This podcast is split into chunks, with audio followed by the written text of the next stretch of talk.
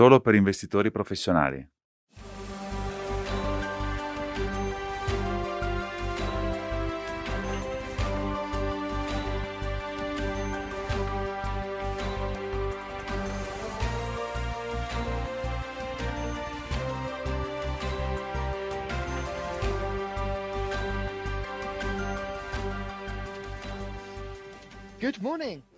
Buongiorno, buongiorno a tutti. È mercoledì il 4 novembre del 2020 e vi do il benvenuto naturalmente al nostro Morning Espresso di Nordea. Come sempre, se ascoltate in diretta, potete selezionare l'icona della traduzione simultanea che è disponibile semplicemente cliccandola sotto, nella barra sotto, oppure c'è un'altra icona sulla quale potete cliccare e potete porre le vostre domande man mano che procediamo. Oppure naturalmente potete sempre mandare un'email a nordeafanza-nordea.com www.ecom.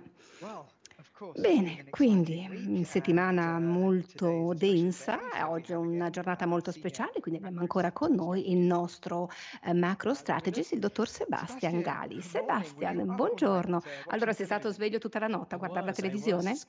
Sì, sì, sì, come no, è un po' come entrare nella cruna del lago, non sai quello che succederà fino a quando succede Sì, finalmente. certo, ma questo sembra tutto un po' in bilico, tutto sembra veramente incerto in questo momento.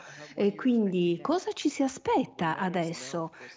Beh, quello che conta adesso naturalmente è il, eh, il riconteggio che richiederà giorni e settimane prima di avere molta chiarezza, cioè a livello di elezioni. E questo eh, trascinerà, muoverà il sentiment chiaramente, ma il hit, il colpo veramente eh, sarà nel breve termine, volatilità molto alta prima di andarsene. Ci sono due rischi, dovete capire. Il primo è quello di una presidenza con Trump che comprendiamo molto bene, e un altro con Biden che pensiamo di capire bene. È l'evoluzione di queste probabilità che conta, ma l'esito finale, in quanto tale, è una cosa Eh che sì, conosciamo. benissimo, quindi magari avvicinandoci un pochettino più a casa, perché le elezioni statunitensi non sono le sole cose che stanno succedendo in questo momento. Che cosa stiamo vedendo? Stiamo vedendo sempre più lockdown, sempre più restrizioni qui in Europa e mi chiedevo cosa pensi? Pensi che gli investitori dovrebbero preoccuparsi per quanto riguarda appunto eh, questa nuova situazione, la ripresa? Beh, noi siamo in una ripresa a forma di W perché ci sono moltissimi eh, lockdown, ma smart appunto in Europa.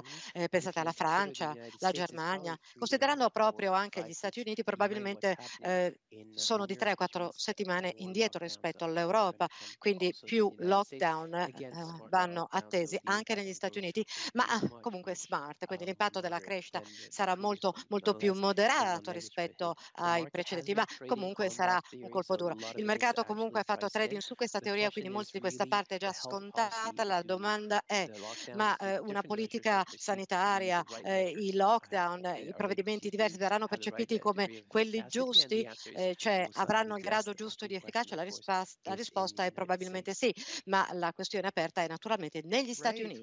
Bene, quindi grazie per questa risposta Sebastian. A questo punto vediamo cosa succederà appunto nelle prossime settimane. Eh, quindi eh, sarà un piacere riparlarti presto. Bene, quindi a questo punto passo alla parte centrale eh, della discussione. Per questo è con me Torben Frederiksen, che è naturalmente gestore di portafoglio della nostra eh, strategia obbligazionaria European High Yield Stars. Buongiorno Torben. Buongiorno. Buongiorno. Bene. Bene, quindi Torben, oggi il- di cosa parleremo? Parleremo soprattutto delle soluzioni SG Stars lanciate qualche anno fa.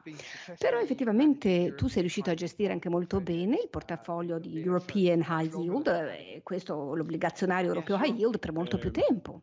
Sì, sì, proprio così. Se dovessi darvi così qualche indicazione sulla mia storia, dobbiamo partire dal 2007, cioè l'anno in cui sono entrato nel team di credito, ma comunque eh, appunto eh, gestivo comunque dei fondi in un settore diverso rispetto a quello di oggi. Nel 2007 però contemporaneamente la parte centrale del team high yield di Nordea, Debt Management, ha avviato la propria azienda, Gibson Paul, e avevamo già un- come Nordea una forte relazione diciamo, con questi signori. Al tempo stesso abbiamo deciso di ricostruire un'offerta interna sul, sulla yield. Quindi nel 2009 sono entrato nel team per, per fare proprio questo.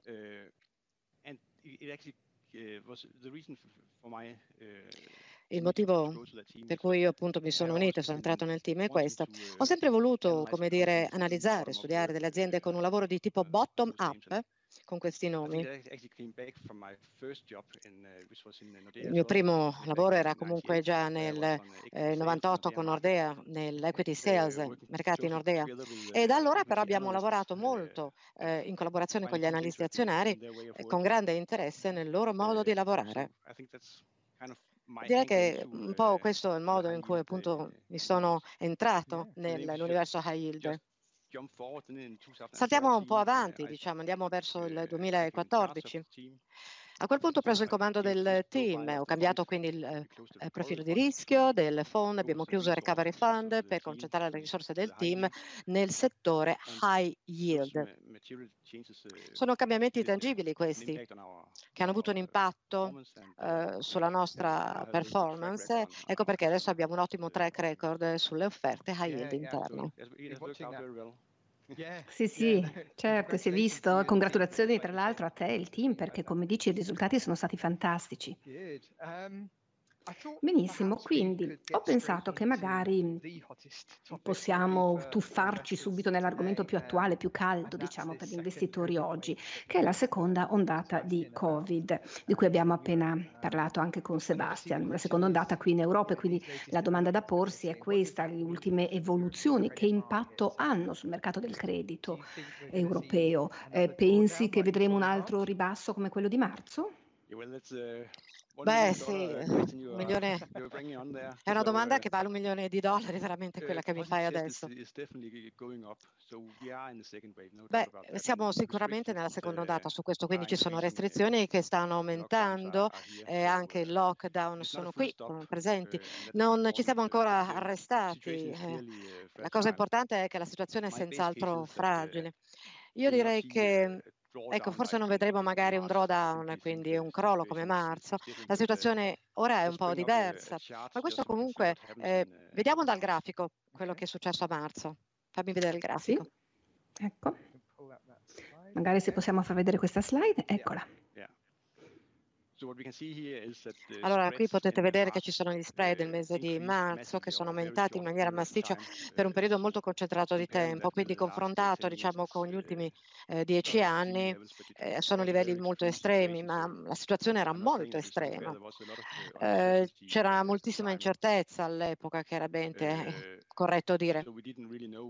Quindi non sapevamo veramente diciamo, eh, come si sarebbe eh, diffuso Covid-19, diciamo, per quanto tempo, come gestire gestirlo, eh, come dire, quali sarebbero stati i riflessi, le ripercussioni sulle nostre attività, i business, sulla supply eh, chain per esempio, o comunque c'erano molte incognite. Eh, il governo come avrebbe reagito, anche questo non lo sapevamo su questa situazione.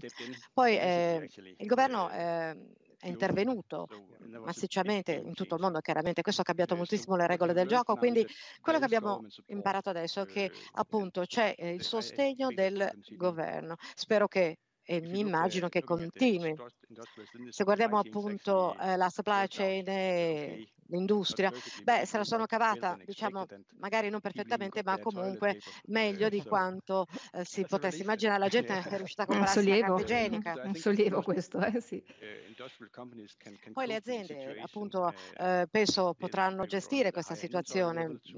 Magari eh, avranno delle scorte superiori eh, per riuscire ad avere un buffer, un cuscinetto diciamo per una interruzione nella supply chain. Adesso sappiamo meglio come trattare eh, le persone eh, malate, il comportamento della gente. Beh, anche lì eh, vediamo che eh, vabbè, eh, c'è il distanziamento sociale, le maschere, eccetera. Il vaccino si sta avvicinando sempre di più, ancora non sappiamo appunto quanto dovremo aspettare prima che appunto possa funzionare nel nostro corpo, ma comunque molte sono, ribadisco, le incertezze che abbiamo eh, conosciuto appunto, ma adesso sono un po' eh, eh minori.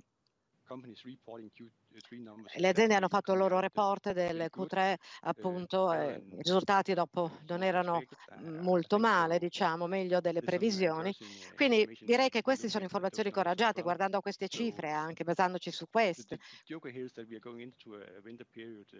Allora stiamo entrando chiaramente nel periodo invernale, cioè la stagione dell'influenza, quindi magari le cose prenderanno più tempo, ma la cosa importante qui è che comunque molte aziende continueranno eh, la loro operatività. Naturalmente i bar, i ristoranti, eh, questo settore senz'altro avrà davanti una situazione brutta, difficile. Altri settori però se la cavano volumi minori senz'altro eh, che non senza il Covid, eh, ma comunque insomma si barcamenano. Direi che la conclusione dal mio lato è che comunque il drawdown sarà minore. Eh, sarebbe un vero sollievo, speriamolo davvero.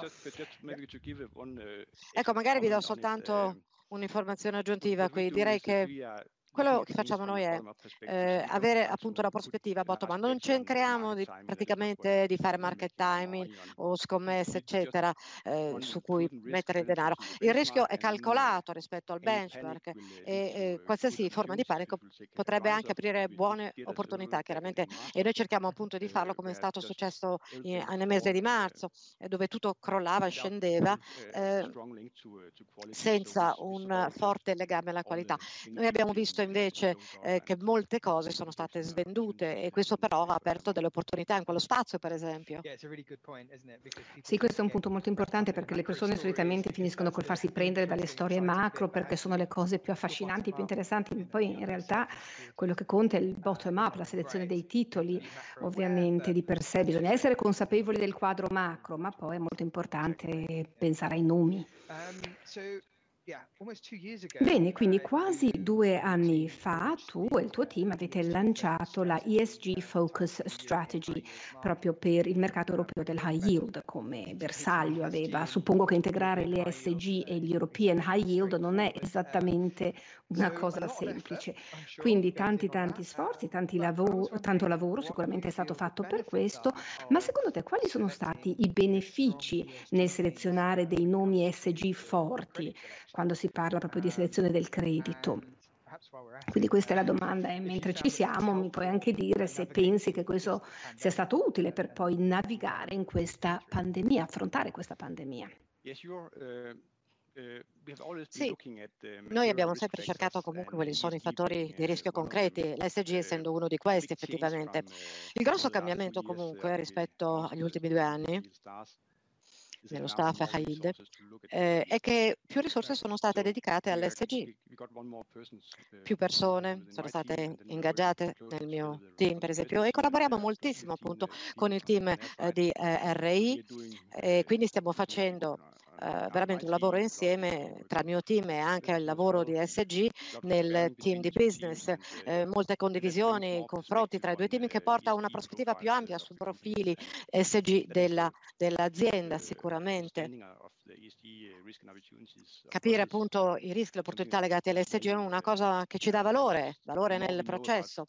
Più conosciamo dei fattori di rischio e meglio è. Eh, allora, vediamo la situazione attuale. Direi che forse uno degli aspetti più incoraggianti. è che le società sono ancora focalizzate sull'SG prima di Covid-19 avevo un timore che forse magari una crisi avrebbe eh, cambiato il focus eh, da SG di lungo termine verso una sopravvivenza di breve termine più che altro. Però così non è successo, mi pare almeno. Prossima slide per cortesia. Il governo ci ha dato molto sostegno e uno degli stakeholders che ha spinto proprio in questa direzione un maggiore impegno del green è stato proprio questo, quindi abbiamo avuto lo European Green Deal eh, prima di Covid-19 che un po' ha stabilito un po' eh, lo scenario di fondo, il contesto eh, per investimenti nel, nelle cose green. Molta è forte la spinta che viene quindi dai governi che ci hanno aiutato veramente, per esempio il settore auto, vi do un esempio molto denaro è andato in quella direzione veniva proprio dal settore car, il settore auto, e ha funzionato sicuramente come fattore di sostegno. Allora, comprendere che c'è denaro che sta andando, muovendosi in quella direzione, naturalmente è qualcosa di molto importante da prendere in, in esame.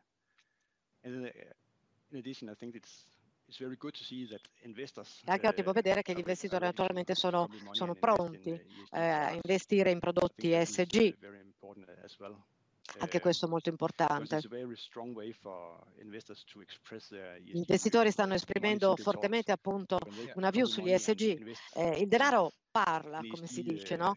Eh, investire quindi eh, nei fondi ESG, che siano equity, high yield, investment grade o quello che è comunque, eh, è una tendenza forte e che sta cambiando un po' le aziende perché è una cosa a cui ascoltano vogliono capire dove sta il denaro.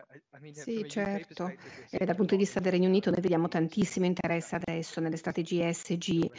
Davvero penso che sia ancora relativamente nuovo, ma penso che c'è un mare di soldi che arriverà in questo spazio.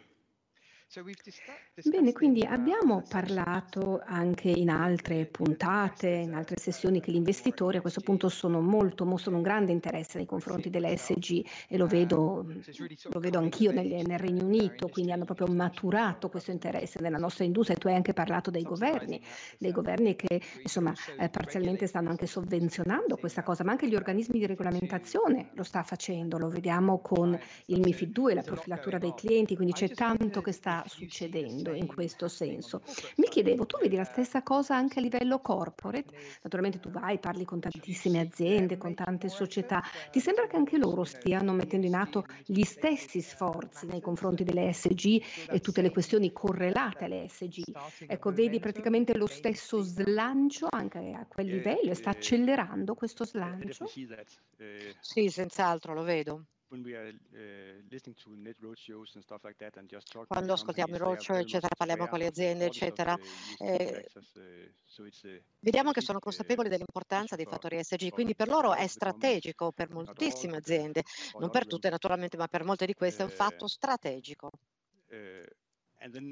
E poi il punto per noi è cercare di capire fino a che punto si tratta soltanto di pubbliche relazioni, PR, oppure è veramente un deal vero e proprio. Ma anche se fosse soltanto eh, un'espressione di PR, eh, se grattiamo un po' come per dire la superficie, poi eh, troviamo che c'è molto lavoro ancora da fare. Questo eh, fa vedere che c'è molta sensibilità e consapevolezza sugli SG che è la prima cosa, il primo passo verso un'azione vera, anche se si parte dalle PR. È comunque una cosa positiva perché molte aziende stanno già facendo senz'altro già di più. E vi do un paio di esempi, per esempio Trax per molto tempo eh, ha... Eh, avviato un processo per andare verso una produzione di energia più verde, oppure AIB per esempio che stanno uh, dedicando mezza giornata di conferenza virtuale naturalmente proprio sulla sostenibilità. E quindi molte aziende stanno prendendo l'ESG seriamente, senz'altro. E questo è quello che noi abbiamo osservato. Sì, è bello vedere questa cosa.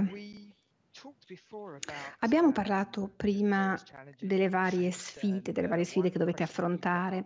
e una domanda che ci viene posta di frequente è cosa fate eh, con quelle società che non hanno un rating ESG oppure quelle società che non hanno un buon rating ESG. So che avete un team di investimento responsabile interno con le varie classificazioni A, B, C. Ci sono quelle società nelle quali non potete investire. Quindi come affrontate questa cosa? Se volete magari spiegar, se vuoi spiegarcelo. Sì, hai ragione. Tra l'altro una delle sfide nell'high yield come settore proprio è che molti dei nostri nomi che abbiamo appunto non hanno eh, una quotazione e molti molti di questi non sono eh, coperti dall'MSI come indice, quindi non hanno un rating. Ora ti spiego che cosa facciamo.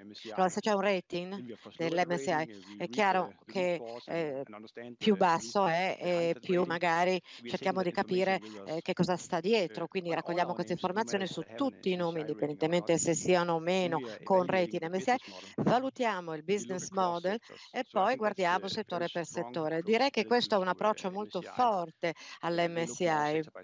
Loro sono molto più settoriali settoriali, nell'MSI nel mondo, nell'MSI puoi avere magari eh, bene e cattivo o comunque, non so, compagnie petrolifere buone e cattive, eh, eccetera, tutte insieme magari. A volte magari, non so, eh, le IT, ma anche se sono brutte, e come l'healthcare, anche se sono brutte, però sono meglio che non una buona compagnia petrolifera. Comunque, eh, noi valutiamo sempre il business model, indipendentemente se abbiano o meno un rating MSI, questo è il punto.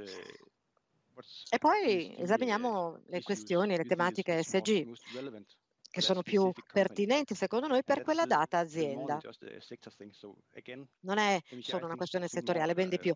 Anche qui eh, appunto la BCI eh, guarda più a settori, ecco, e invece bisogna guardare appunto un'azienda eh, per tanti altri eh, fattori, un settore servizi magari piuttosto che altro, eh, deve fare non so dei checkpoints eh, e altre cose. La cosa più importante di un'azienda di questo tipo magari può essere magari la corruzione perché ci sono molte entità entità con cui hanno a che fare, magari contratti con piccole entità sul lato anche clienti e questo apre il rischio di eh, corruzione. E quindi eh, questo è molto specifico per questo tipo di eh, società di servizi. L'MSI veramente non esamina questo aspetto, quindi invece per noi è molto importante eh, andare a fondo, lo facciamo sulla base proprio della conoscenza eh, particolare azienda per azienda.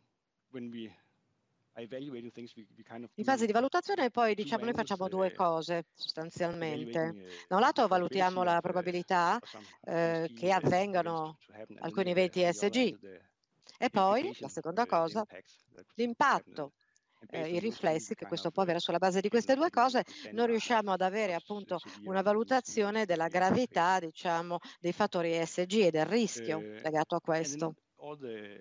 Poi tutte queste informazioni che raccogliamo sul credito, ecco, le condividiamo con il team di IR eh, o di RI sulla base del feedback, eccetera, in modo che anche loro possano utilizzare queste informazioni appunto come input per il processo da avviare. Quindi perdiamo invece l'aspetto non rated. Eh, alla fine si tratta di una uh, fonte in più di informazioni, quindi eh, se c'è tanto meglio, più informazioni ci sono tanto meglio, ma anche che comunque sia o abbia o non abbia un rating, eh, noi quello che facciamo di un'azienda è valutarne il business model e andare a fondo. Sì, naturalmente noi abbiamo parlato con alcuni dei team dal lato azionario. Sei la prima persona che abbiamo avuto su Morning Espresso che invece la vede dal punto di vista obbligazionario. Quindi tu hai parlato del team di investimenti responsabili, naturalmente dalla parte azionario si tratta sicuramente eh, di un team molto integrato, quindi avete praticamente un membro del team di investimento responsabile lì seduto al tavolo con un membro dei gestori del portafoglio. E lo stesso vale anche per l'obbligazionario? No, no, non è così. Eh, ogni analista, per esempio, per quanto mi riguarda, è abbastanza lavora in autonomia, quindi ci dividiamo un po' i compiti, per così dire. Ogni analista, io credo, debba essere in grado di andare a fondo ai fattori ESG e non essere una persona specifica che lo fa e basta. Eh, quindi avere una conoscenza specifica sui fattori ESG è molto importante per poter chiaramente essere un buon partner. Alla fine il team di Investment uh, Responsibility chiaramente mette tutto a proprio nome, quindi ha come dire, l'ultima voce in capitolo per esprimere una visione, eh, per capire se questo nome eh, risponde o meno alle caratteristiche ESG per essere accolto. E possono anche porre un veto sul nome? Sì, se magari il rating è basso è fuori. Sì, poi tra l'altro lo facciamo anche noi, quindi se non ti piace magari, non so, un nome, non ci entriamo. Deve essere una decisione nostra, ma anche del team integrato naturalmente, che è sufficiente appunto per capire che cosa fare, se entrare o meno, appunto, e fa una um, valutazione. Benissimo, beh, sembra davvero funzionare perché i risultati sono stati ottimi finora, quindi congratulazioni ancora una volta. Per questi deve essere molto gratificante, tra l'altro, vedere sia gli European Yield Standard Standard che la versione SG entrambe funzionare così bene, quindi ottima cosa. Quindi a questo punto direi di passare ai nostri messaggi principali, quindi abbiamo una slide che riguarda questi. Bene, quindi ancora una volta, se c'è qualcosa Torben alla fine che vuoi aggiungere, eh, assolutamente sentiti libero di intervenire e di farlo. Eh, siamo in un ambiente piuttosto complesso con questi casi di Covid che vediamo aumentare qui in Europa. E naturalmente quindi la volatilità è qualcosa che ci dobbiamo aspettare, ma non aspettiamo i grossi ribassi come quelli che abbiamo visto a marzo.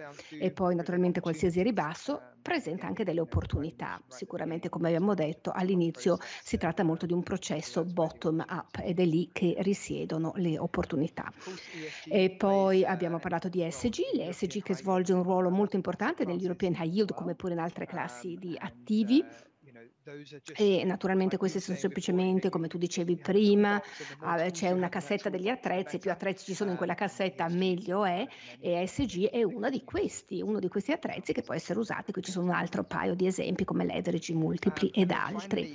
E poi, ultima cosa, non è soltanto dal lato investitori che vediamo sempre più interesse per ESG, ma lo vediamo anche da parte delle società, delle aziende, dei nomi quindi. E tu hai parlato anche dei politici. Eh, degli enti normatori, tutto sembra muoversi in quella direzione. Ecco, quindi io penso che ci dovremmo aspettare che questo continui anche per molti anni. Non so se hai qualcosa da aggiungere, Torben, prima che chiudiamo. No, direi che va molto bene, grazie. Bene, allora grazie mille per averci dedicato del tempo questa mattina. Sarà un piacere ovviamente continuare a seguire i risultati sia dell'European High Yield che anche ovviamente del Range Stars e quindi vediamo come le cose si svilupperanno. Settimana prossima, settimana prossima eh, all'11 di novembre avrò con me Rene Petersen e Frederick Weber. Loro fanno parte della nostra strategia European Stars e tra l'altro loro sono quelli che hanno avuto gli ostacoli maggiori dal punto di vista del nostro rating SG ehm, interno tra tutta la gamma Stars. Quindi parleremo di questo e anche di tante altre cose. Ma Prima di questo, questo venerdì abbiamo un morning espresso molto molto speciale che abbiamo deciso di chiamare afternoon americano. Quindi naturalmente nessun premio per chi indovina di che cosa si parlerà. Io parlerò comunque a Stephen Friedman di Mackay Shields e parleremo dei risultati delle elezioni statunitensi, lo faremo in maniera un po' più approfondita rispetto a quanto non abbiamo fatto questa mattina. Quindi questo sarà alle 3 eh, quindi sarà in diretta appunto venerdì pomeriggio e vi esorto a collegarvi perché sicuramente sarà una discussione molto molto interessante. Nel frattempo non dimenticatevi di visitare no, no, il sito nordea.lu dove trovate il nostro microsito Stay Alert con tutte le presentazioni precedenti, i podcast e le domande. Eh, per ora è tutto, ci vediamo venerdì pomeriggio.